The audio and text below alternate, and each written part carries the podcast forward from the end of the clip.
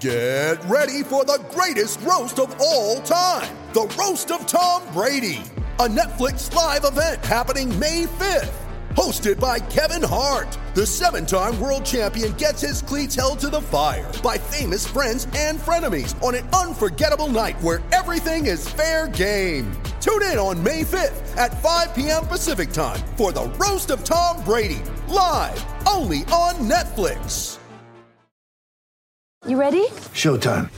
On May 3rd, summer starts with The Fall Guy. Let's do it later. Let's drink a spicy margarita. Make some bad decisions. Yes.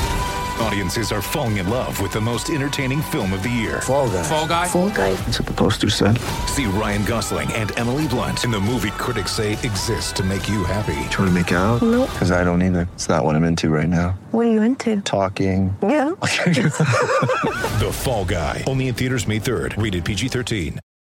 Welcome, everyone, to another episode of the Wine and Gold Talk podcast. I am your host, Hayden Grove, joined as always by our Cavaliers beat reporter, Mr. Chris Fedor. But today we have a very special guest on the podcast. Um, but the NBA draft is now literally one week away. One week from tonight, the NBA draft is going to be uh, happening. It is currently uh, July 22nd, and the NBA draft taking place on July 29th. So today, we'd like to welcome in Mr. Chad Ford who spent 17 years with ESPN covering the NBA draft and now has his own website called NBABigBoard.com. Go check it out. Chad, we really appreciate the time today and can't wait to talk a little draft with you. Hey, excited to be here. It's my favorite time of the year. It's a crazy time of the year, but still my favorite time of the year. Yeah, we know that you probably have a bunch of people asking for your time, so that's why we're very appreciative. You know, with a week away, I mean, you know, for you to take time with us and, and to chat about a little bit about the draft.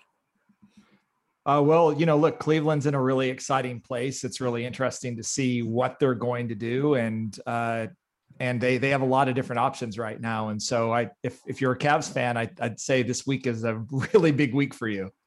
Yes, certainly. And uh, I want to introduce Chris. Chris, I, uh, you were you, you had a talking point you wanted to discuss with Chad first, kind of where you were looking to go with uh, to start this conversation off.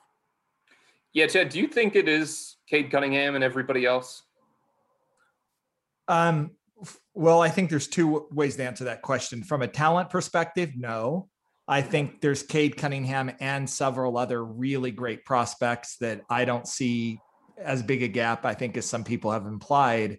I do think Cade is very, very, very likely to be the number one pick in this draft to go to Detroit. I think he's number one on virtually every NBA team's board right now and and so I, I think I think it's safe to say he's the number one prospect in the draft. To say he's far and away the best prospect in the draft, that that's where I would, you know, tamp down expectations a little bit because Evan Mobley is really talented. Uh, Jalen Suggs is really talented. Jalen Green is really talented. Uh, and I'm actually a big Scottie Barnes guy as well. And so this is a really top heavy draft.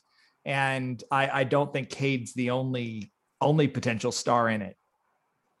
So Do you, have a feel? Go ahead. Go ahead. No, you're good. Go ahead, Chris, Hayden. Um, do you have a feel for what it is that that has people um, separating Cade um, from these other guys? Well, I, I think there's two things that go on. Uh, the media narrative is the media loves Mhm. that narrative. They they love the guy uh, in the draft, and and Cade was anointed in high school to be that guy in the draft, and then he had a really excellent year at Oklahoma State, and there wasn't anything that you saw uh, from watching him play that really disqualified from that. From from the NBA's perspective, it's a little bit different it's about the evolution of the game and having mm-hmm. big wings who can handle the basketball and shoot the basketball and play multiple positions. That's the most mm-hmm. important position right now in the league.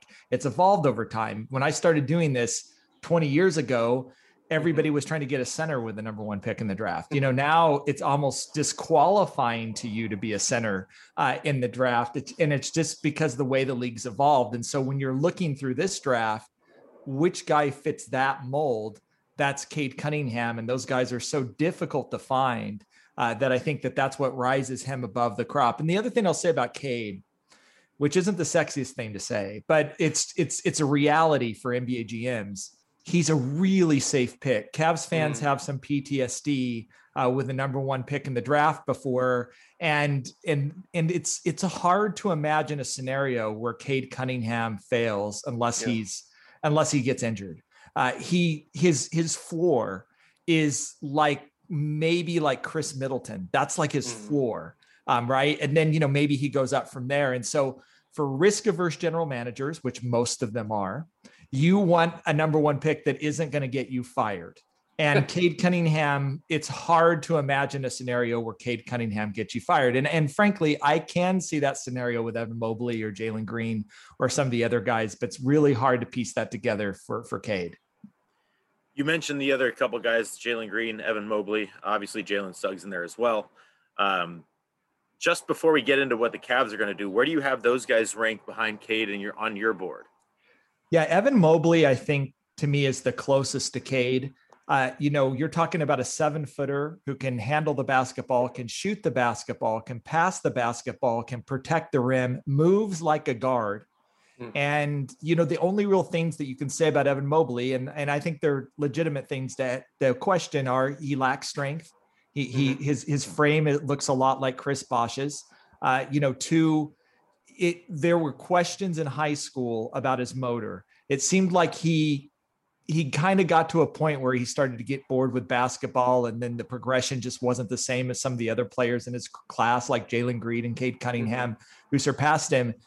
When you watched him at USC, he seemed very engaged, and uh, and it wasn't an issue. But I think you know, one thing you can say about Cade Cunningham, Jalen Suggs, Jalen Green, those are all really, really heavily driven individuals. They're they're all killers uh, when they get on the court. And maybe Evan is a little bit less than that, but at seven feet, he's a unicorn. And I really think he can play some five. I think four is probably his best position in the NBA. But I even think that he has some ball skills to play play some three in a supersized lineup. You know, depending on what you throw out there for teams. So and it seems like Houston. It seems like Houston has has everybody guessing at this point in time. Yeah. Do you have a feel for which direction they're going to go at two? Well, th- this is the hard part, right? Because Houston is in trade mode right now. They're in hmm. asset acquisition mode right now, and so throwing out Jalen Green one day and then Evan Mobley the other the next day and what have you is a way of of telling teams you're going to have to deal with us. You can't just set set pat and hope that the guy that you want, you know, falls falls to us. If you really know you want that guy, you got to deal with us. And and that's just the mode that the Rockets are in. Frankly, I think it's the mode that the Pistons are in, uh, which is why you continue to sometimes hear rumblings like Jalen Green is going to be in Cleveland on Friday, uh, you know, and and maybe it's going to be Jalen Green. I, I just think that's part of the game. Uh, I, I do think that the other thing is there's there is a split in front offices with Jalen Green and Evan Mobley. Evan Mobley analytics, size, sort of unicorn. Jalen Green is a very sexy prospect, though, because he's going to probably be the best scorer in this draft. It's not a surprise at all if he ends up averaging 25 points a night uh, in the league. He does it with flair. You can market around Jalen Green. Jalen Green's the guy that's going to sell sneakers. There's so many things that if you're if you're thinking about the whole process of what a number one pick means and what it can do to your franchise and can it sell season tickets and whatever, it's much funner to watch Jalen Green play than it is to watch Evan Mobley clips. I'm not saying Jal- Jalen Green's a better basketball player, but when you're just watching them, you know, I don't, I think there's a difference there. And so if your owner and owners play a role in this is thinking, you know, hey, how do we jumpstart season ticket sales? How do we get people excited about watching our team again? Look what happened with Charlotte with LaMelo Ball. Uh, you know, maybe Jalen Green's the guy. With the Cavs obviously picking behind Houston, I mean, that's do you see a scenario in which Cleveland would really want to jump up to get Houston's pick and to, you know, take I would assume either Green or Mobley that they really, really loved in that situation? Well, uh, one, I think Houston might end up jumping up to one. They're trying. I don't know that they're going to have the assets to do it, but they want Cade. I think Cleveland's target would also be Cade. I think Yeah. Cade Cunningham sits atop their board as well. And if if they moved, it would probably be able to move up for Cade, not for Evan Mobley or or Jalen Green.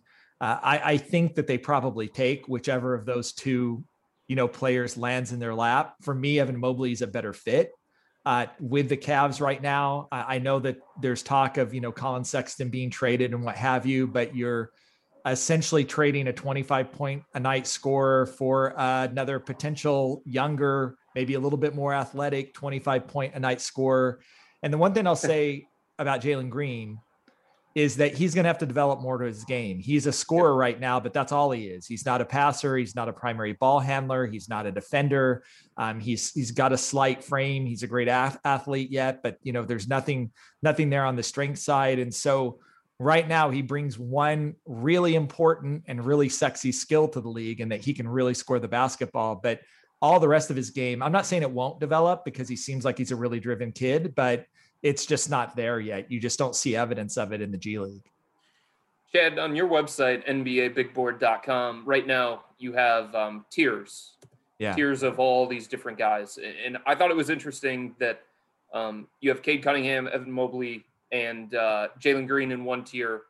And then Jalen Suggs seems to be kind of that, that outside guy at this point in time. Why do you think that is? Well, I think that it's it's a it's it's all three of those first guys have something that's incredibly unique about them. That one thing that just could make them a home run player. Jalen Suggs may be the most well-rounded of the prospects in this draft. He gets it done on the defensive end. He gets it done on the offensive end. I had a, a scout. I, I really liked what he said. He says he's a quarterback on offense and a defensive back on defense. And, you know, that referring to his, you know, former uh, football playing days. Uh, but he's, if he's a two, he's a little bit undersized. If he's a point guard, he's not particularly, he's not like a Jason Kidd esque, uh, you know, passer. Uh, you know, he's fundamentally sound.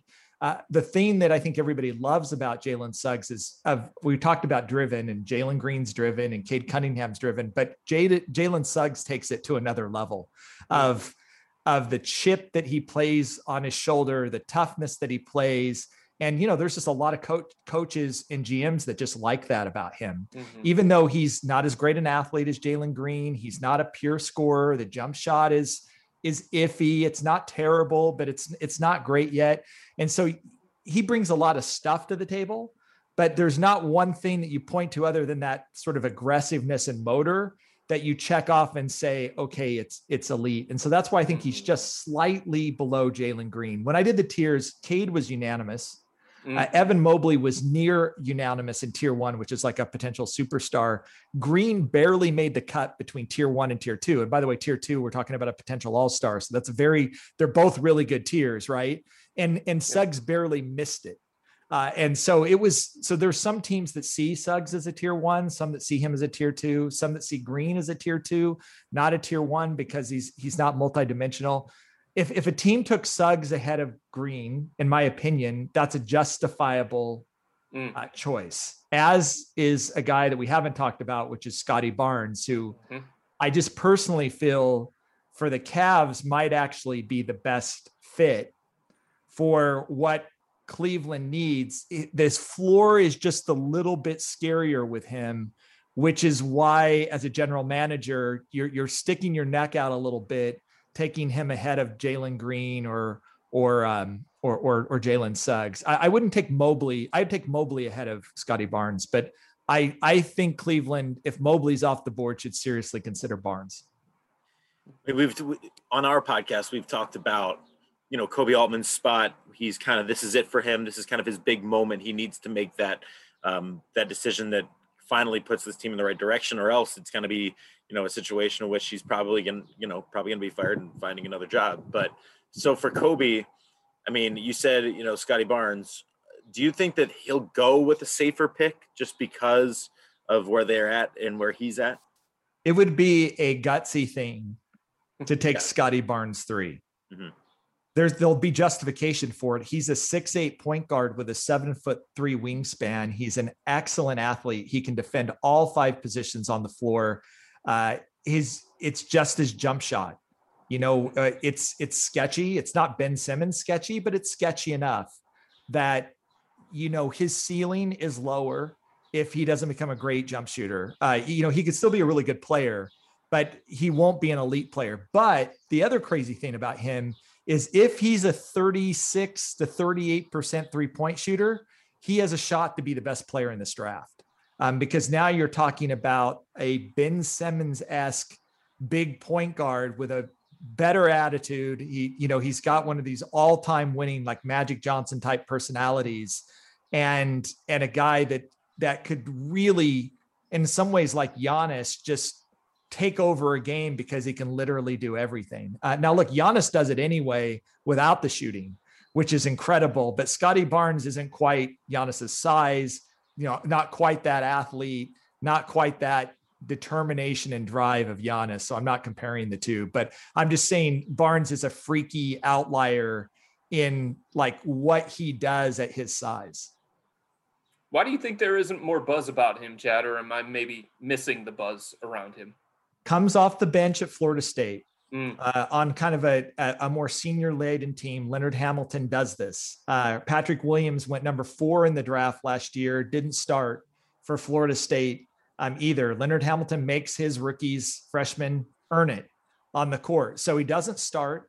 Uh, and you know, he they, they had the tallest team in the nation last year. And so Scottie Barnes played at point guard for them, uh, coming off the bench and he had this weird stat line like he was only averaging like four rebounds a game. How does the six eight guy not average more? Well he was at the point and they have the biggest front line in college basketball. They don't need him to rebound. Uh, he didn't take a lot of shots when he was on the court because again you have a very veteran for a college basketball team team that that's not what they asked him to do. And so you have to dig deeper into the film. You have to dig deeper into high school to see what he can do. But man there are moments when Scottie Barnes just takes over games on both ends of the floor. There's moments when he's guarding the team center. There's moments when he's guarding point guards. And I, I think if you piece it all together and say, had he gone to a, a, a, program that would have featured him right away, like Kentucky or whatever, I think the buzz would be there. How do you, um, when you stack him up against Jonathan Kuminga, what do you feel like is the separator between those two guys? Kuminga to me is just a wild card. Mm-hmm. If anybody tells you they know what he's going to be, I, have watched every minute that he played this year in the G League, every single minute that he was on the court. And I came away with he's a lottery pick. He's got to be because of his size and athleticism. And, and you see moments of, of skill on both ends, but he's a long ways away. Uh, he's he's further behind, and it's hard to completely judge that because he was in the G League, which was a higher level of competition than what he would have faced in in college basketball, frankly. And so the learning curve was steep for him. I actually think it was good for him, frankly, um, that that he was put in there. But it's sort of like a kid that reclassifies and goes up a year, which he also did. He's one of the youngest players in the draft, and all of a sudden you're playing with older guys. Uh, every day, and, and suddenly you don't look quite as good, but you're also maybe a little bit out of place and so it can be deceiving. I just don't know with him. Uh, that to be honest with you, and I, I think all five of those guys are probably safer picks because we know a little bit more. But I think it would be a mistake for Kuminga to fall much outside, you know, five. Like he shouldn't fall past six or seven, uh, just based off the sheer upside of what he he has, and especially he seems like such a great fit in Oklahoma City because they have the time and patience to develop him and just give him space to work it out on the court. And I think that's what he needs is just lots of reps out on the court. You mentioned um, you said Evan Mobley might be the best fit outside of maybe Scottie Barnes uh, for the Cavaliers. Um, is that just because of the guards and the fact that you know you have Collin, you have Darius, and just adding a guy like that would kind of allow them to still play their games, but also allow um, Evan Mobley to do his thing? Yeah, I mean, you look, you've got if you want to say that the Cavs are building a young core, you have Garland, you have Sex, Sexton, you have Okoro, you have Jarrett Allen, who is to me a five. Yep. You know, slotting slotting Evan Mobley in as your as your young core four. I know there's other fours on this roster, but I'm not sure any of them are the long piece building mm-hmm. blocks. Mm-hmm. You know, for the Cavs you you have a really nice, well-rounded roster. Evan Mobley absolutely can play with Jarrett Allen. Like I said, I think sometimes he can swing a little bit. I think he's going to be able to stretch the floor for you, which is um, which is nice. Which you know is a question mark for Okoro right now. Uh, I I just think it's a nice young core. Now, if if they could have gotten Cade, I would have preferred Cade yeah. for Cleveland. Uh, absolutely, I, I actually think he was a really good fit in Cleveland. Yeah. And you know, Scottie Barnes is sort of Cade like in some of the stuff that he does, which is sort of why I, I see him there. But Evan Mobley's a good fit uh, for, for Cleveland as well. Jalen Green will be too if you trade Collin Sexton, then obviously there's a spot there for him. but I just don't know how much it moves the needle, frankly, given Sexton's warts and you know maybe why the Cavs would think about not trying to re-sign him or, or trading him. I, I like Green better than Sexton, but I'm not sure as a as a player, especially in the first couple of years, what he adds to on the court actually is going to change much about what what happens in the win loss column for for Cleveland. Chad, with Jalen Green, given his size, how much do you think an NBA team will get by playing him at the three versus the two? That is one of the big debates right now. He did not get measured at the combine.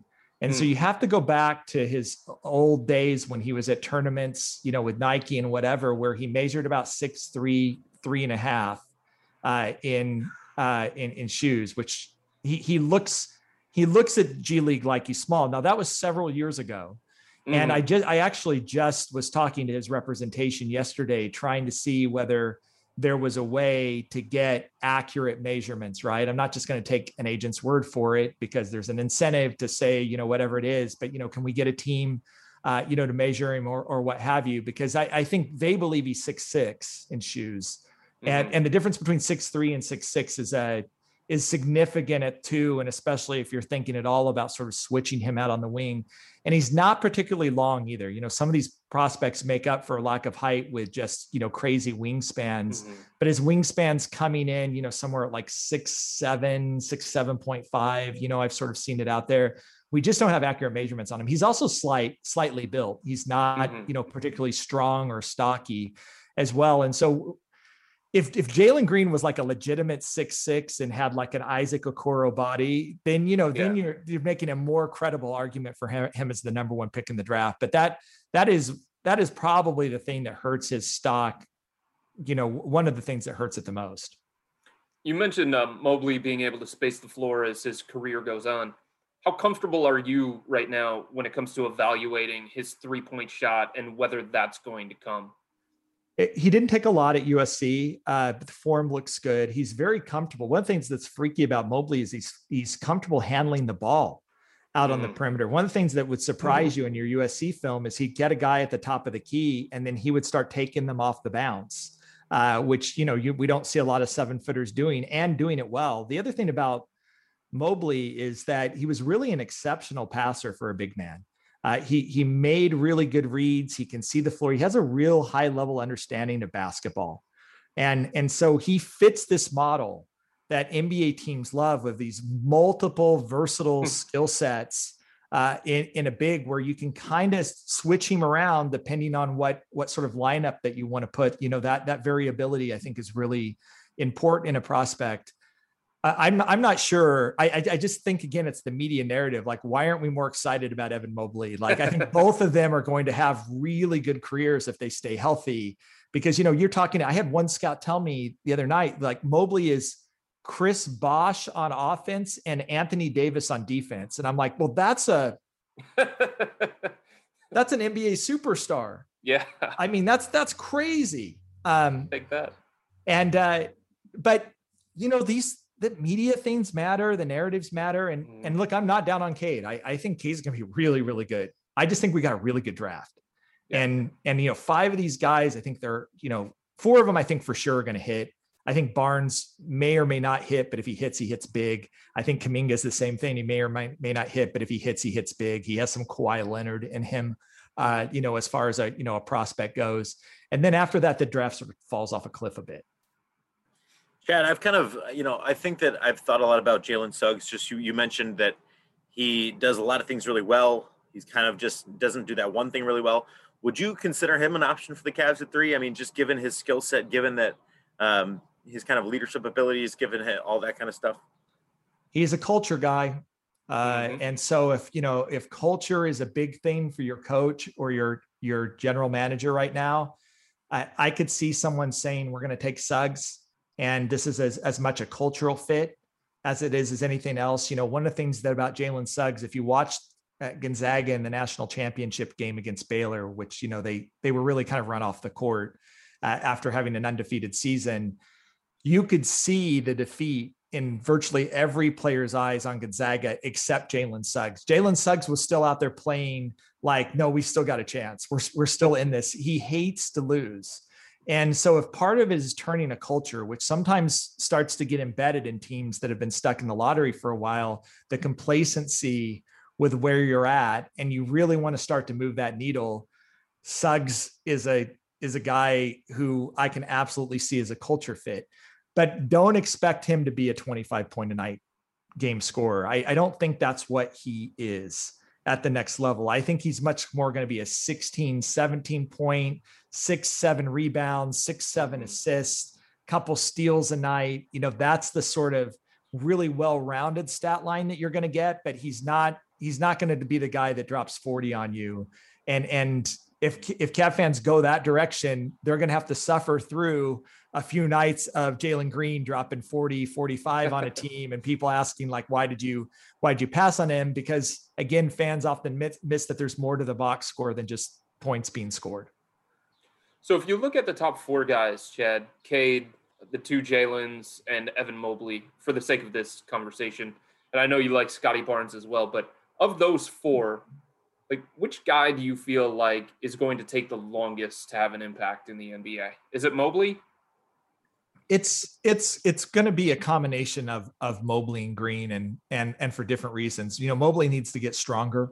Yeah. Uh, and I think teams are going to have to figure out how to use him, and then he's going to have to adapt to that. Sometimes the bad thing about having so many tools is that you know it's sometimes hard to figure out where you fit and what your thing is mm-hmm. um, right away, right? And I think depending on where he's drafted, you know, figuring that out for him and a clear role for him might take a little bit of time before you figure out what he does best in the NBA right now.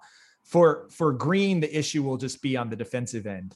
Uh, you know, offensively, I think he'll play right away, but he's going to have some frustrated coaches uh, at times with him because it, the, defense wasn't good uh, in in the G League, and and the level of competition is going uh, to go up significantly now. And, and, you know, this is often why rookies sometimes have a hard time staying on the floor is because they're okay offensively, but they're, they just, they just get destroyed defensively. And, you know, Darius Garland, you know, I don't know what you think about him as a defender, but, you know, you start to have a, you know, a, a not great defensive backcourt. I know Okoro can make up for some of that. That's, mm-hmm. that's what he does bring to the table. But, you know, it, it, it's it's going to be a little bit more problematic for him, and um, and and I think any team that drafts him just knows that. And I will say this about Jalen Green: he also is a guy who hates to lose. He he mm-hmm. loves to win.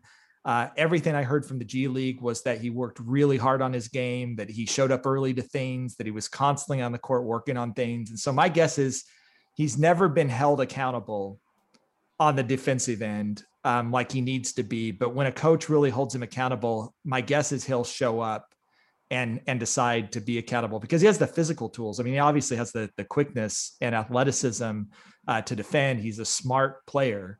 Uh, I I think it's just the will. There's a lot of chatter, Chad, about um, some of these teams, Orlando, uh, maybe the Toronto Raptors, trying to move up yeah. in the draft to number three, where the Cavs are. Um, obviously, the Cavs probably didn't think they were going to be picking at number three. They were looking at guys between five and 10, but here they are at number three. Orlando's got five and eight. Golden State's got seven and 14. Is, is there any, um, is, is there any reason for the Cavs to want to move back from number three? I don't know what it would be because I think they drop a tier. Mm-hmm. Uh, and especially because if they're at you know, five or six, you know, Suggs probably isn't there uh, as well, unless they're in love with Scottie Barnes and they know that they could get the fifth pick and the eighth pick for him, and that's their guy. Like that, that could be a, a scenario.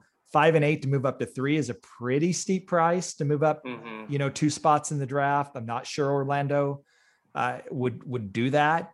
Uh, you know, the team that I have been told again, this I'm not like reporting a rumor, but this is sort of more in the agent in the agent world of they've been watching is you know Sam Presti's very very active every year.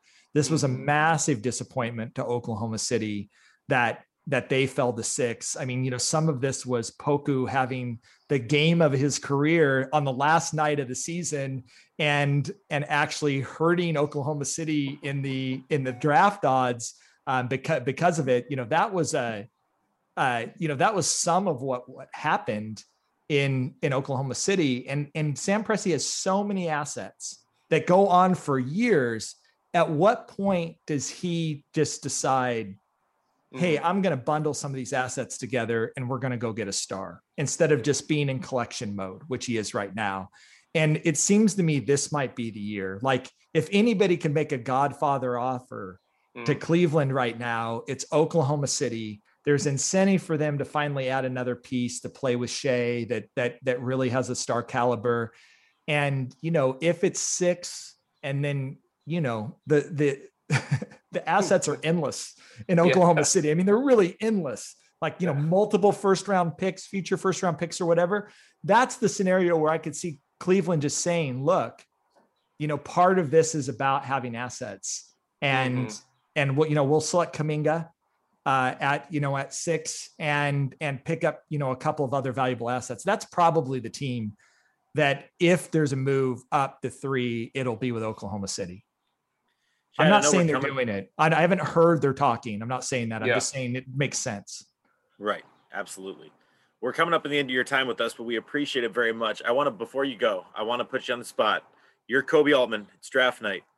What are you doing at three? We can, and we don't know what's going to happen in front, but assuming the Cade goes one, and you know, what do you think happens with Houston? Then where do the Cavaliers go? Uh, if I'm Koby Altman, I take uh, whoever is left between Evan Mobley and Jalen Green. If it's Chad Ford and I don't have to worry about getting fired, I take Scottie Barnes. But because I'm Koby and I have to worry about this sort of stuff, I mean, this is the benefit on my end. I don't, I don't think people are going to fire me for putting Scottie Barnes at three. Uh, but but Koby could really get fired, uh, you know, for that. So I, I think he plays it safe, and I and I understand that, and it's certainly. I, I I think both of those picks are worthy of a number three pick in the draft. Is there a wrong choice at three for the Cavs? No, I don't think so. Uh, Okay. Maybe Jonathan Kuminga. I wouldn't. Okay. I wouldn't go up. I wouldn't put Kuminga at three. But if they did Barnes, Green, or Evan Mobley, or Suggs even at three, I I, I wouldn't criticize any of those choices right now. This is a really good draft at the top. All of those guys are likely to have you know NBA All Star esque careers, uh, and you know maybe more. So yeah, I don't think you can go wrong. This is not the 2013 draft, Cavs, fans, where you had to get to the 15th pick in the draft to to get something right. Well, Chad, we really appreciate your time, as we said, and uh, we want to let you plug a little bit. So, NBABigBoard.com, and then you have a YouTube channel coming out soon. Yeah, Friday we're launching YouTube. Chad Ford's NBA Big Board. Uh, also have a podcast out. You can get that wherever you get podcasts. Uh, Mark Stein is going to be my first guest uh, on on uh, on Friday. Former colleague at ESPN, New York Times, also just launched his own Substack. So uh, it's great. I've got John Hollinger coming up in the next couple of days. Some really cool stuff uh, coming on as well. But check it all out at NBABigBoard.com. Awesome. Well, thank you again for joining us and enjoy the week. I know it's a busy one for you, but it's a fun one as well. Yeah, thanks for having me on the show. Thanks, All Chad. right. Be sure to be sure to read cleveland.com slash cavaliers and check out future episodes of the Wine and Gold Talk podcast. Once again, thanks to Chad for, for joining us. Take care, everybody.